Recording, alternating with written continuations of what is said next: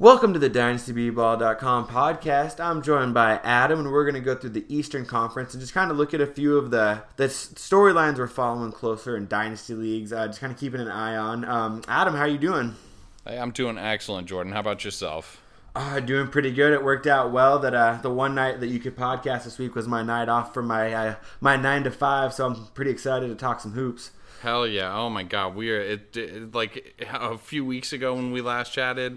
It seemed like it was around the corner, but now we're like in the midst of preseason basketball. I've already got to go to a preseason game. Like I am fully hyped. Yeah, I know what you mean. I'm like that weirdo that I'm already like watching on League Pass preseason games, like the one game per night that League Pass shows. I've been like watching that. Like, uh, you know, I'm like way into football at the start of the season. Then like as soon as like preseason basketball starts, it's like football's out the window and it's like full steam ahead on basketball. Yes.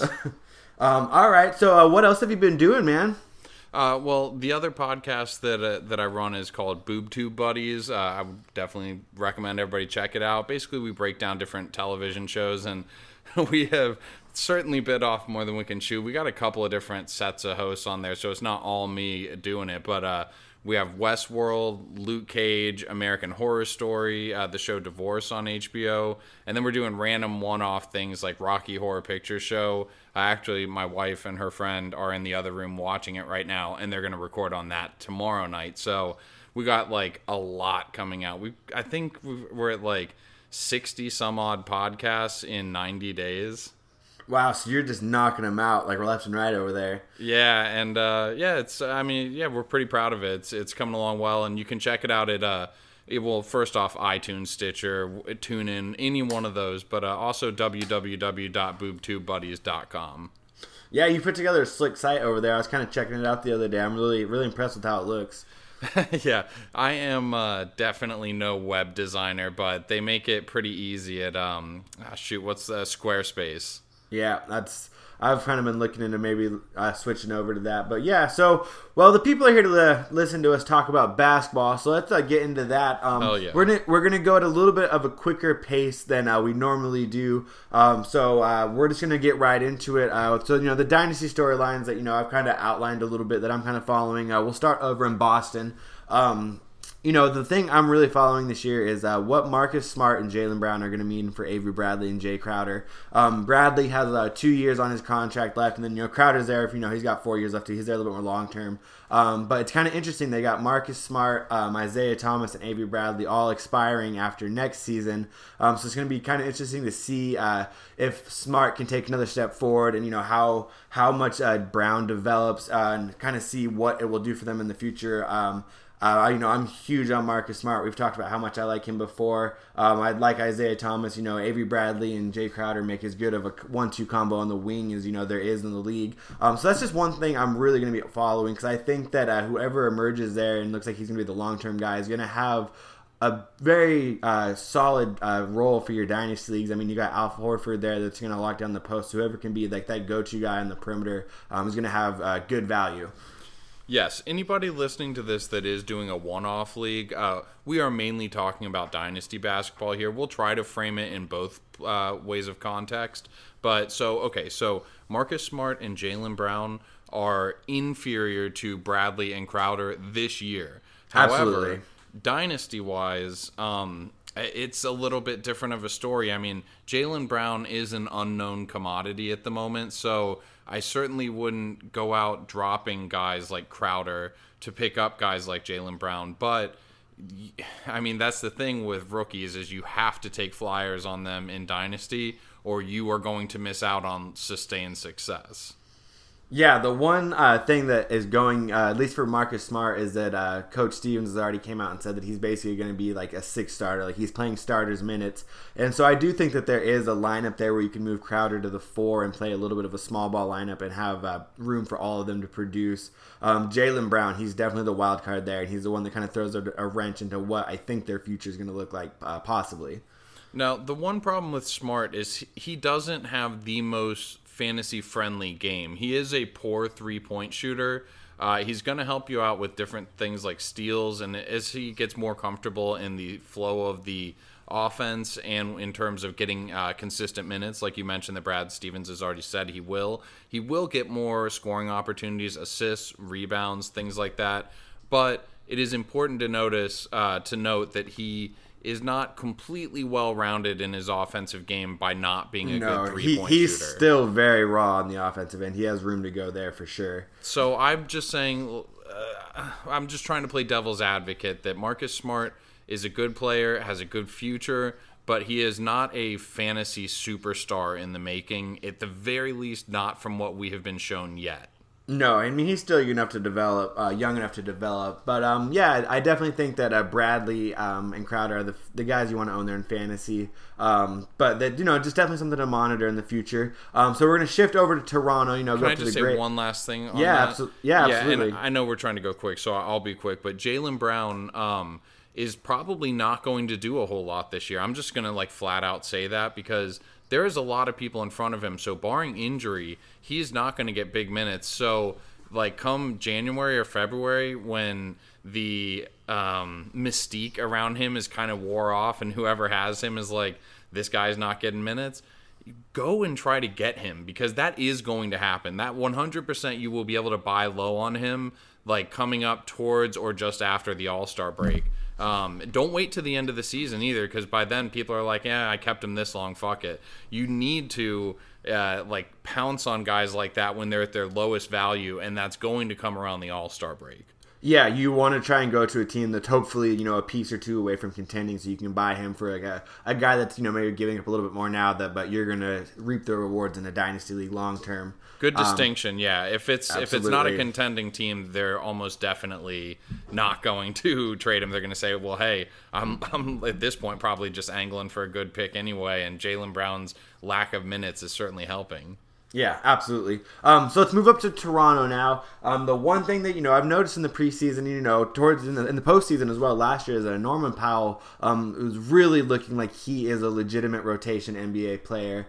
Um, you know, long term they got DeMarre Carroll under contract there. Um, he hasn't, you know, really been able to stay healthy um, recently. Um, he's obviously a very good uh, player, three and D type guy for the Raptors when he's healthy. Um, but I'm just gonna be interested to see if by the end of the year, you know, I would not be shocked if Norman Powell has like kind of overtaken him for a starting spot, where at least you know they're splitting starts 50-50 depending on the matchups. I think that uh, now is a good time to go try and buy Norman Powell in your dynasty leagues. I do think that he is going to see a rise in value this year. Um, Lowry and DeRozan are obviously the guys that are going to put up the bulk of the fantasy productions. Um, but I'm talking about you know guys that you're really going to get some rewards on this year, but you're really looking to cash in on them. You know, two three years down the road. I think Powell's a great target for that. What do you think about that? Now, don't overpay for a guy like Norman Powell just because he's going to get into the starting lineup. Because I agree. I do think that by the end of the year, because DeMarre Carroll has struggled over the last year and a half with injuries and things like that. Norman Powell is a great up and coming young player. No, he's a good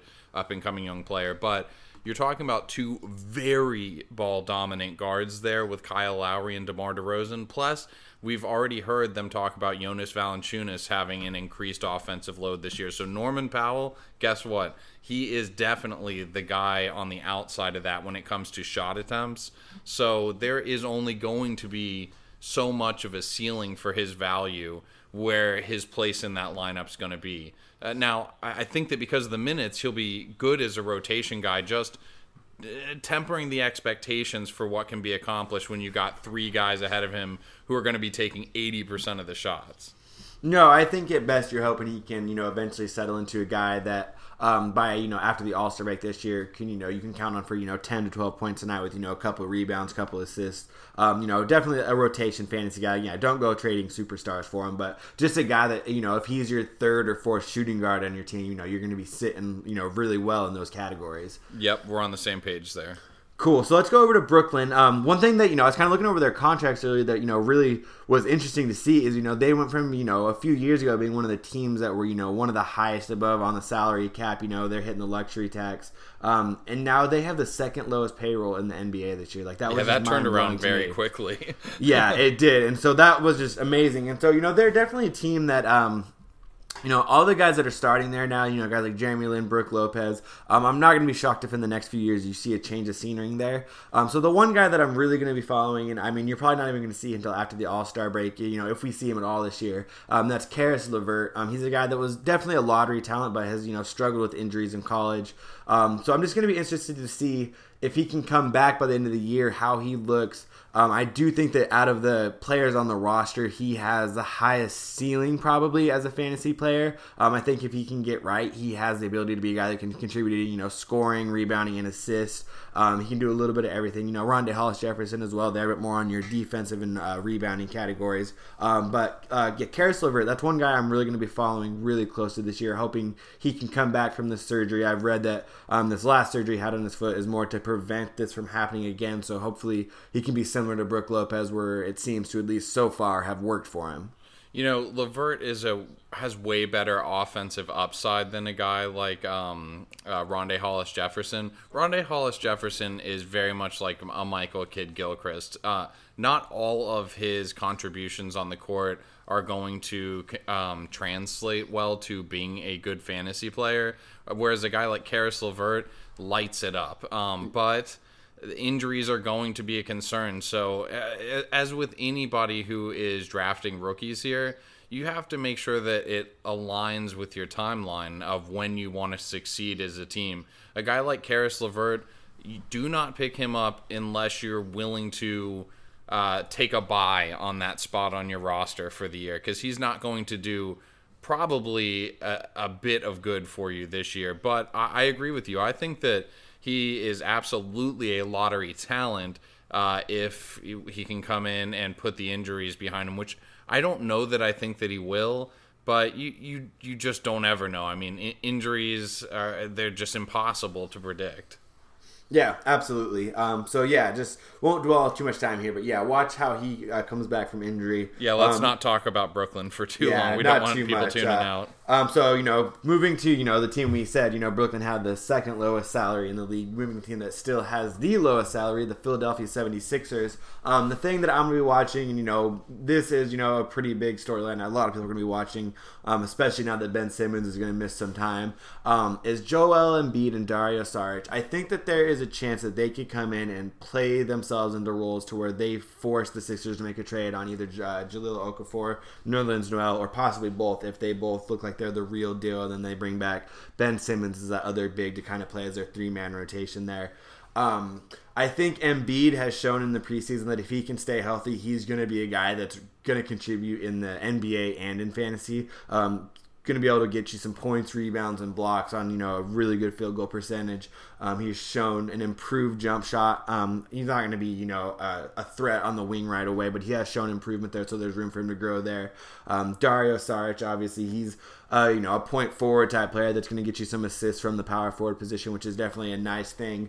Um, I do think uh, Nerlens Noel is probably still the best defender, at least for fantasy, out of the three right now. Um, but I, I, am going to be interested to see how that plays out because I do think that they are going to be forced into trade sooner rather than later at some point. Okay, with Saric, Embiid, and Noel and uh, Okafor, the thing is, is if you draft any one of those guys, you better hope that they're going to make a trade because all four of those guys play the same two positions basically. So they and it's but it's it's weird because I feel like in a dynasty league, all four of those guys have to be owned. Like you can't leave any of those guys sitting on waivers. Oh my god, absolutely not. No, the thing is, is even coming off the bench, I think that there's enough minutes and enough talent there, and not enough going on at the other positions where all those guys are actually going to put up numbers. And the only thing that worries me is that with Embiid's injury history, I could see them not wanting to necessarily let go of some of those other guys just as like insurance in case you know February comes around and then uh oh finally that the other shoe drops. Um, I guess that that's a foot pun injury, um, but or a foot injury pun. But anyway, uh, I definitely think that all four of those guys have to be owned, and I think that all four of them have tremendous upside. Saric, you could probably pick up the latest in the draft. I am almost positive that that's the case but he has a lot of fucking upside too. Yeah, he's sorry for he the lo- language. I no, I, yeah, I agree. That, right? he, he, looks like he's going to be a fucking stud. Like, yeah, okay, there we go. um, but I mean, the obvious move there, I think, at some point is you trade for a point guard. Um, with that being said, Ben Simmons looks like the point forward type guy, so maybe that won't be the case. Uh, maybe they can you know flip one of those guys for another solid piece on the wing. Um, but let's go ahead and move over to you know the last. Can I ask you a quick question about Simmons, real quick? Yeah, what's up? Okay, with this injury concern where do you think that he deserves to be picked in a dynasty draft that is drafting? Let's say, like, because this podcast is coming out within the next couple of days before the season starts. If somebody's drafting for their dynasty league, where do you draft Simmons now? Because before he was like second round or maybe third, early third. Uh, does he fall further back because he's going to miss maybe his entire rookie season, if not most of it? Um, I still think I would probably have a tough time letting him slide past me in the third round. Um, I think the upside is still just that tremendous with him. I mean, um, you hope that he doesn't follow the same path as Joel Embiid, miss the two seasons. You hope he's able to come back healthy after, you know, hopefully you hope he's back at some point this year. Um, but no, I would still take a shot at him on the third. Um, absolutely, I'm pulling the trigger if he's there in the fourth. Yeah, definitely fourth. Um, I could see, depending on who else is falling, see myself picking more established players in the third.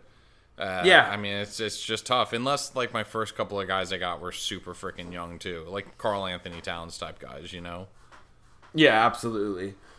All right, so moving over to you know the last team in this division, that's you know the New York Knicks. Um, this is you know kind of a, a deeper thing. Um, Joakim Noah, um, there's obviously a chance that he's gonna miss time. He's not even gonna be able to stay healthy. Um, but the one thing that I don't like about the addition there is that I think Porzingis, as he ages, is a more natural fit at the center position. Um, so I just kind of wonder. Um, how this is going to affect his development this year. Um, I still think he's obviously the long term future there, um, but I could see a situation where their best lineup is you know Melo at the four if they put Noah in there as a rim protector at the five, where Porzingis could be you know left on the bench for you know extended periods of time. Um, I just you know I, I, this is something I'm definitely following because I do think that if Noah can get right, he you know he's shown that he's a, a guy that in a in the real NBA sense is you know definitely an asset. Um, but obviously health is the key there. So that's just you know just something I'm keeping an eye on. If I have Porzingis, I'm not trying to sell him right now or anything. Just you know something to something to keep an eye on. You had mentioned before the podcast uh, about him being a mentor for Porzingis, uh, Noah, that is. and I think that he is going to provide tremendous value to Porzingis' future by being on that team with him because uh, we've seen that Porzingis. What's great about him is he is a versatile, versatile player. He has a very refined offensive game, great shot, but he's also an incredible rim protector. Well, Joakim Noah has. well, he is certainly not a good shooter, but he is a versatile player as well, but more from the passing angle. I would love to see him be able to kind of school uh, Porzingis in that way a little bit and further round him out. And honestly, he's such an incredible competitor, Noah is, that I don't think that he's going to let Porzingis take days off. I think that him being there is actually just an awesome thing for Porzingis. And you're right, Noah's probably going to miss time with injury anyway, so we'll probably get plenty of time with Porzingis at the five. Yeah, that's you know best case scenario. I mean, as, as bad as that sounds, I mean you from everything Yeah. you've heard, Noah is an absolutely outstanding teammate. Um, you know, you hopefully he you know some of his edge and toughness rubs off on uh, Porzingis. You know, he'll need that playing in you know New York. Um, but let's go ahead and move over to you know the to my Chicago Bulls. You know, we've talked a lot about them this offseason, so we'll go through them pretty quick. Um, you know, obviously they're Butler, Rondo, Wade. Those are going to be the guys that put up you know most of the fantasy numbers. Robin Lopez will probably be the most productive big on the team. Um, but the, the the position I'm going to be watching the closest is the power forward position. Uh, right now, it looks like Taj Gibson's going to open up the season as a starter. From everything you're hearing, um, you know him and Nikola Mirotic are both on expiring contracts this year. Portis is there for another three years. I still think Portis is a long-term answer there at power forward, um, but I will be interested to see because I do think that he Portis that is got outplayed by Nico and Taj this preseason. So I'm just going to be watching how that plays out. Um, you know Taj, you know another guy that has missed some time with injury before, so it may be you know irrelevant because it may be Nico and Portis making up or filling up most of the minutes there anyways by the end of the year. Um, but I do think if Taj can stay healthy, he's a guy that could be, you know, a third or fourth power forward on your fantasy team that could, you know, be a, a decent contributor. Um, but that's, yeah, the power forward position, that's a position battle I'll be watching the closest as this year goes on as a Bulls fan. The issue really is that that logjam is going to take away from all of their uh, upside. Every single one of those guys is going to be losing minutes to the other ones, which means they're going to lose production. Um, and while just watching the Bulls, that's great that you have three good power forwards. Uh, but as a fantasy owner, I would be a little hesitant to grab any one of those three for that reason. Now, we're talking about Dynasty. I want Bobby Portis in, in Dynasty because I think that he is the long term solution, exactly like you said. But I think, again, that that might be another guy that people are going to be looking at it in January or something, and they're going to say, man, he is like buried in that depth chart he is not getting like it's year two. This is the year I would have liked to have seen him having some improvement. And I bet you could go and you could snake him out for really cheap. And I bet I bet Gibson does not finish the year, or at the very least, does not start next year in Chicago. Yeah, I agree with you. Um, so let's move over to Indiana. Um, the guy that I like there, probably the most outside of Paul George for Dynasty Leagues, is still Miles Turner. Um, I was expecting him to, you know, really blow up this year. I'm you know, kind of toying with my uh, Eastern Conference pre- predictions in the standings. I'm kind of toying with Indiana as a two or three seed there.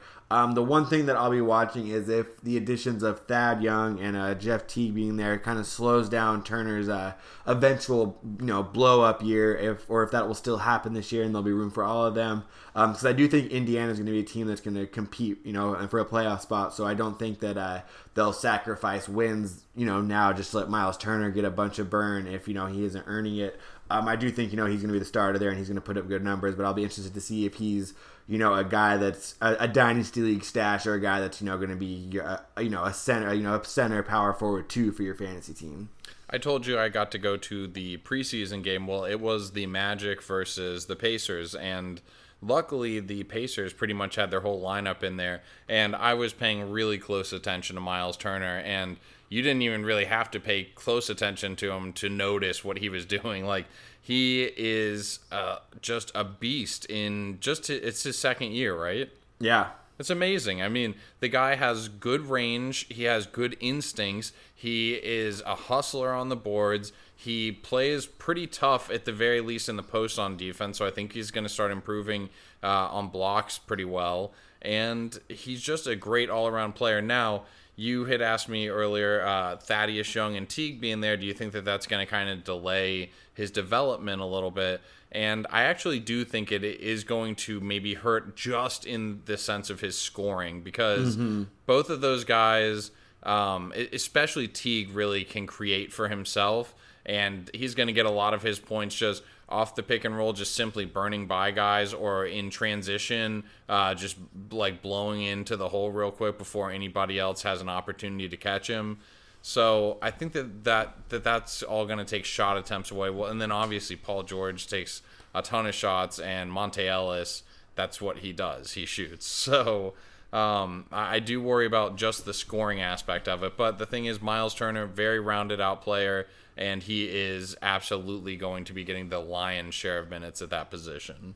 Yeah, absolutely. Definitely a guy in dynasties you're holding on to, or I mean, you're probably not going to be able to buy him from your the dynasty owner unless you're willing to part with a superstar at this point. Totally. Um, but let's move over to Milwaukee. Um, a guy that I know I don't have to convince you on because I know you are on uh, the, the, hype train with uh, as well as me. That's a John Henson. Um, he's a guy that I think is kind of a sleeper there. Um, that if you're looking for you know some cheap blocks and rebounds, that I would kind of take a flyer on.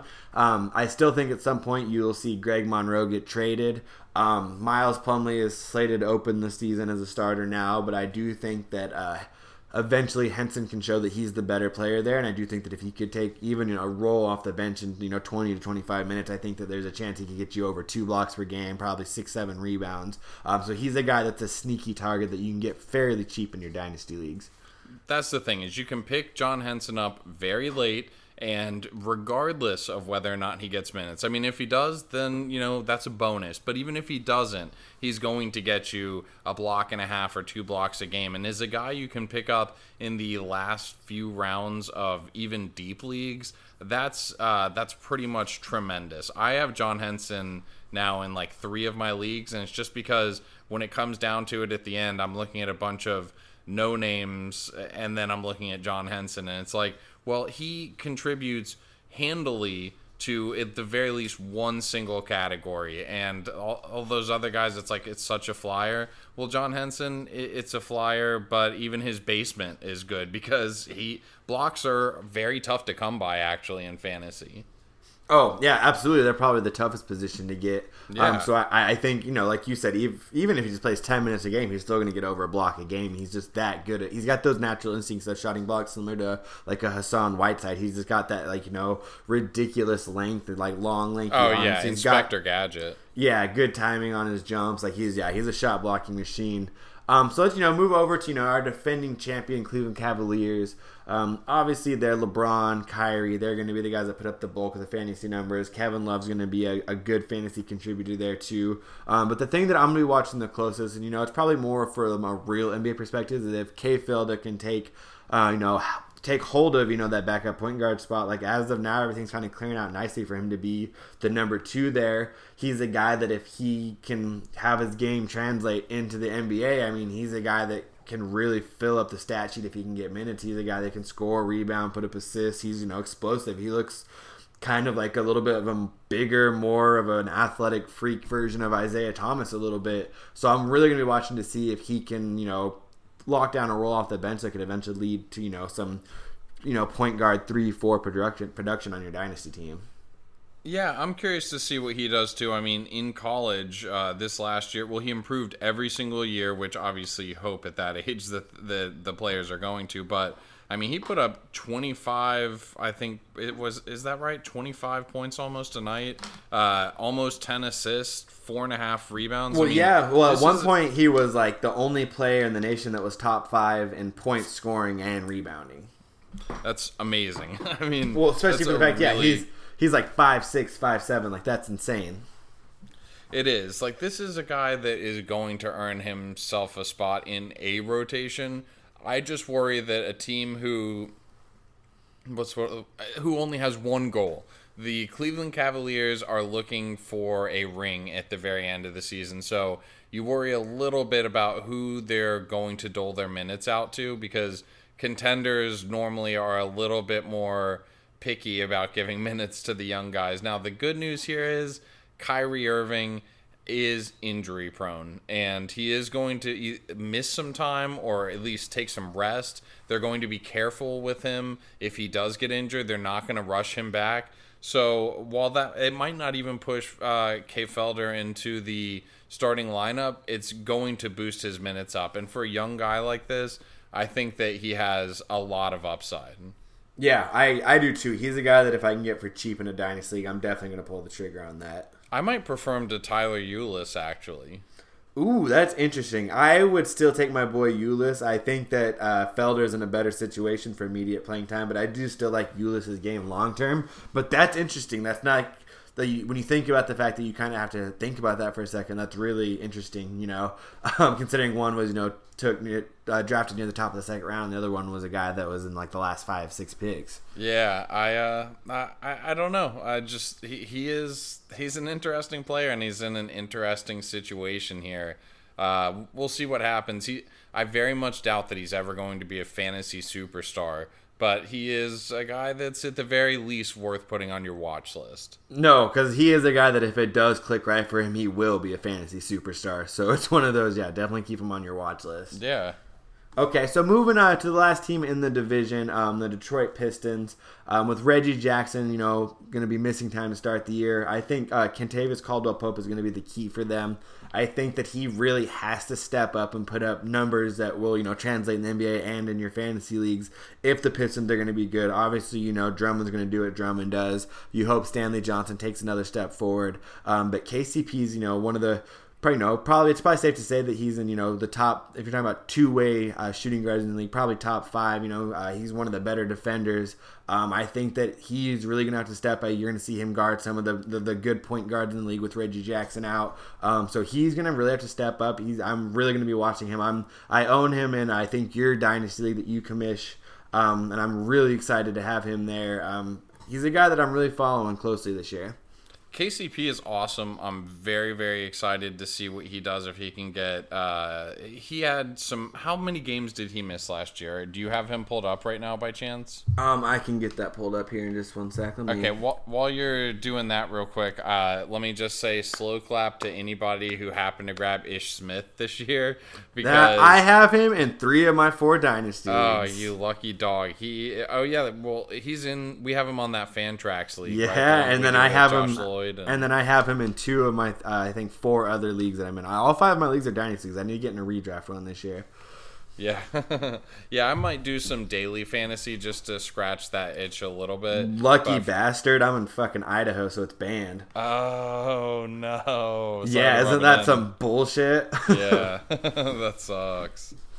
yeah, but um, so yeah, moving back to KCP. Um, Wow, I know- thought he missed games last year. Yeah, he played 76 last year. Um, and you know he put up you know some pretty damn good numbers even Yeah, you know being a Hell third yeah. fourth option. I mean you know 14 and a half points you know one and a half steals that's the thing you really liked getting out of him. Um, you know only averaged about two assists per game so you like to see that go up but he did get close to four rebounds. I, see that going up a little bit this year with reggie jackson missing some time. Yeah, obviously one you know- and a half threes. Ooh, dude, his free or his three point percentage is a lot worse than I thought it was. Yeah, he's got to improve there, but I do think he's going to have the opportunity to take more shots, which, you know, in fantasy, you're most leagues looking at three pointers made, not necessarily the percentage. So as long as he can get closer to that two instead of the one and a half he hit last year, I mean, that's all that really matters, I guess. That's a great point. Plus, Stan Van Gundy loves playing with the four out, one in. And uh, so you know that he's going to be given opportunities to shoot tons of threes. And Yeah. you're absolutely right. Three point percentage is, is a very rare category to use. Yeah, and I mean, and Ish Smith isn't going to be that guy that's going to be a perimeter threat. So, you know, outside of, you know, Tobias Harris and Stanley Johnson, um, while Reggie Jackson's out, they're going to need KCP to step up and be a threat on the perimeter if they're going to, you know, still be a top four or five team in the East this year. Yeah, I totally agree. Cool. So let's go to move on to you know the last division. Uh, we'll start the Charlotte Hornets. Um, the thing that you know I'm going to be watching and you know rooting for is is is this going to be the year that MKG can finally put it all together? You know, obviously Michael Kidd Gilchrist, uh, jo- Michael Jordan put a lot in and drafted him second overall. You know, passing. I was looking the other day at some of the guys that were drafted after him. You know, Bradley Beals. There was like eight or nine guys that was just like mind boggling that that went after MKG in that draft. Um, but I do think he's a guy that, you know, similar to KCP, he could put up a stat line similar to him. Um, probably not as many three pointers, but, um, you know, where he can be the steals and the scoring from the from the small forward position. Um, I'm rooting for him. I'm just, I'm hoping he can finally put it together this year. Yeah, I I worry with the injuries. Now I know he didn't play a lot of games last year. Am I right in, in saying Yeah, that? he well he missed he opened the year right like he got hurt right before he even played a game and then he came back played fucking lights out and then like just a few days later we got injured again. Man, that is a shame. He has a lot of talent. Gotta love the way that he plays. Like he, eh, I mean, he puts up six and a half rebounds per game. He gives you 12 and a half points.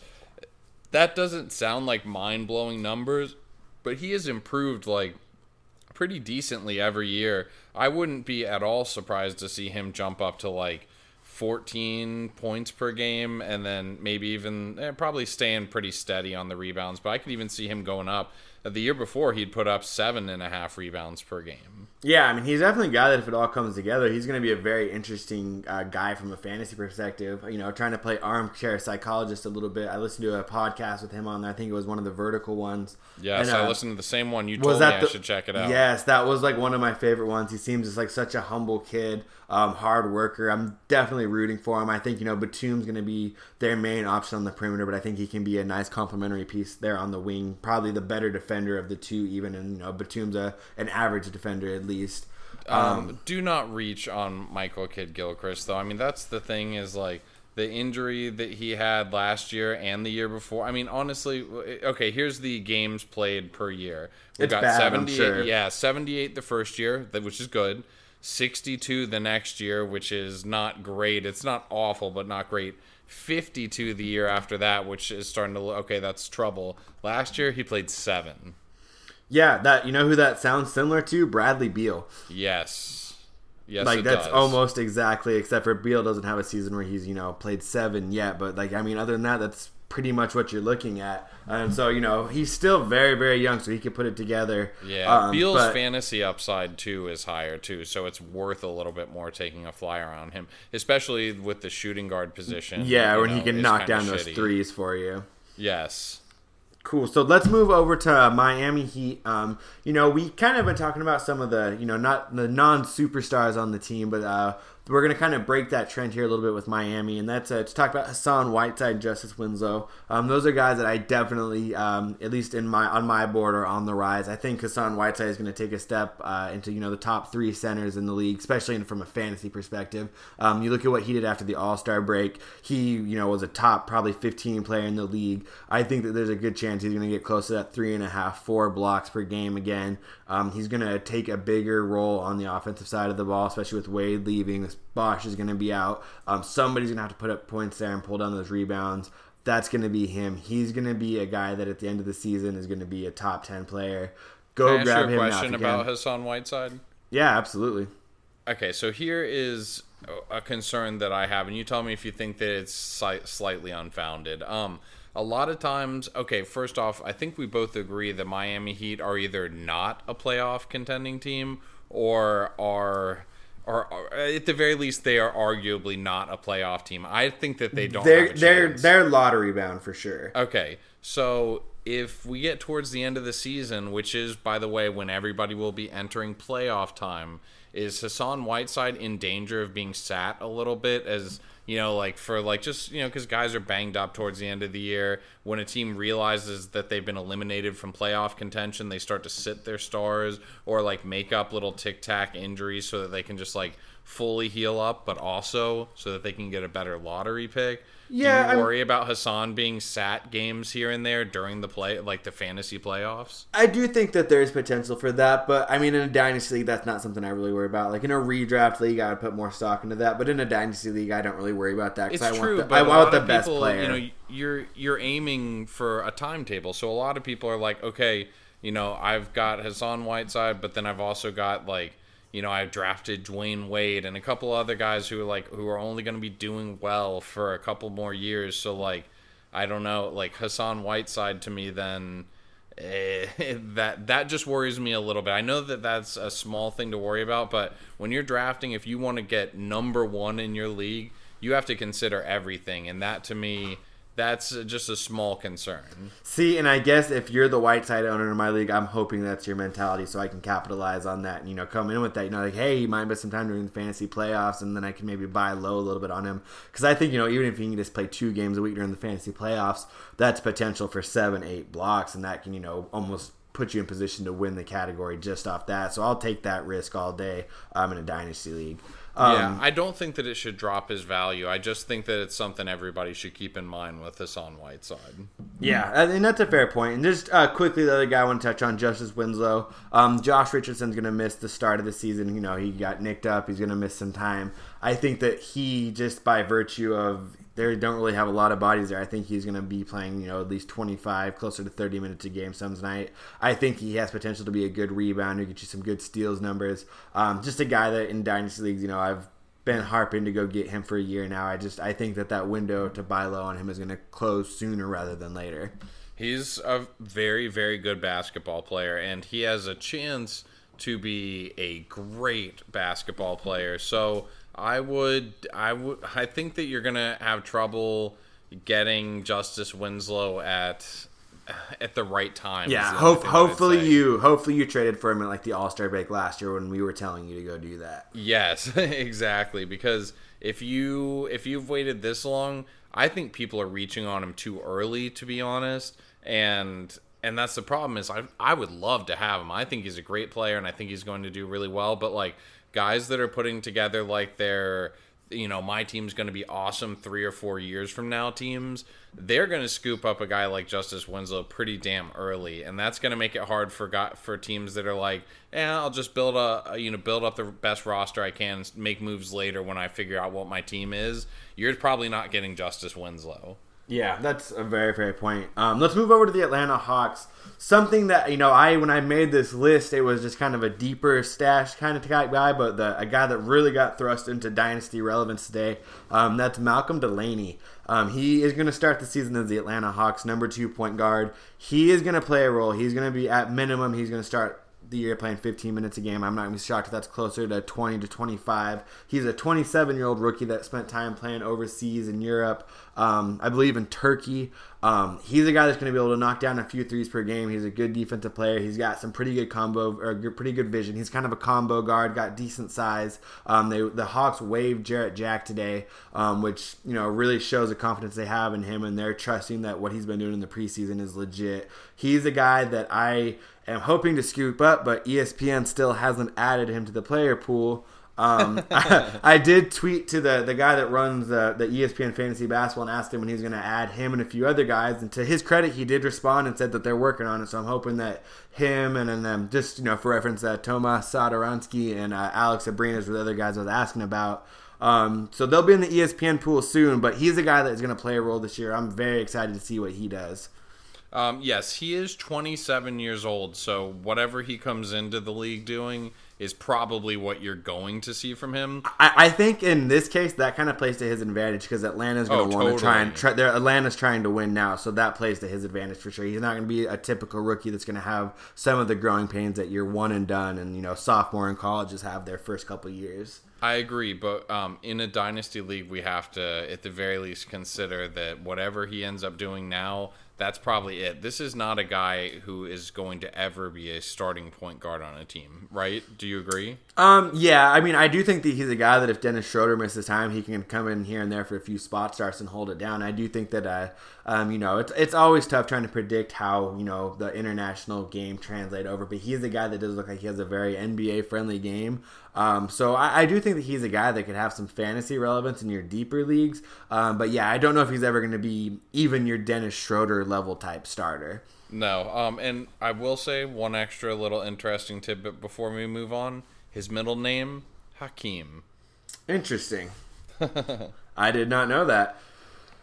Well, let's uh, move over to you know the Washington Wizards. Uh, a guy that I had just mentioned. I was wondering when he's going to get put in the pool. That's uh, Thomas Satoransky. Um, he's a guy that I think is a sneaky sleeper. You can get him for basically next to nothing. He's probably on waivers in some of your leagues, and he's a guy that I do think is going to play a role. Uh, we've mentioned Bradley Beal is no lock to you know play the whole season. I think there is a situation where if things go wrong, that you you know Otto Porter isn't working out. Like I could see that. I think that Thomas Satoransky is a guy that is a a player that can get out and transition that really complements John Wall. He's a guy that gets a lot of run out dunks uh, when he was in Europe. I think you're going to see a lot of that this year. I think that he's a guy that you, you know, like I said, can get for next to nothing, but he's going to be a guy at the end of the year that um, is giving you some pretty decent returns on investment. Yeah, and like you said, he is playing behind one of the most notoriously injured people in the entire league, uh, Bradley Beal. So there is going to be some opportunity there, and we have seen – other backup players have, at the very least, middling fantasy value when Bradley Beal goes out, like uh, Garrett Temple last mm, year. yeah, he had a like, stretch where he had some decent value there. Yeah, exactly. So uh, I think that that really helps, and it also helps that other guys are not quite ready to step up. Like, uh, what's the the kid that was the Kansas Jayhawk, uh, the small forward Oubre, Kelly Oubre. Yeah. Uh, he is not ready to come in and play like big wing minutes yet. Don't you agree? Yeah, I would say that's probably right. So I, I think uh, Satoransky is probably, as far as bench players go, uh, he is somebody you might want to take a flyer on. Bare minimum, keep him on your watch list and wait for that Bradley Beal injury update. Yes, absolutely.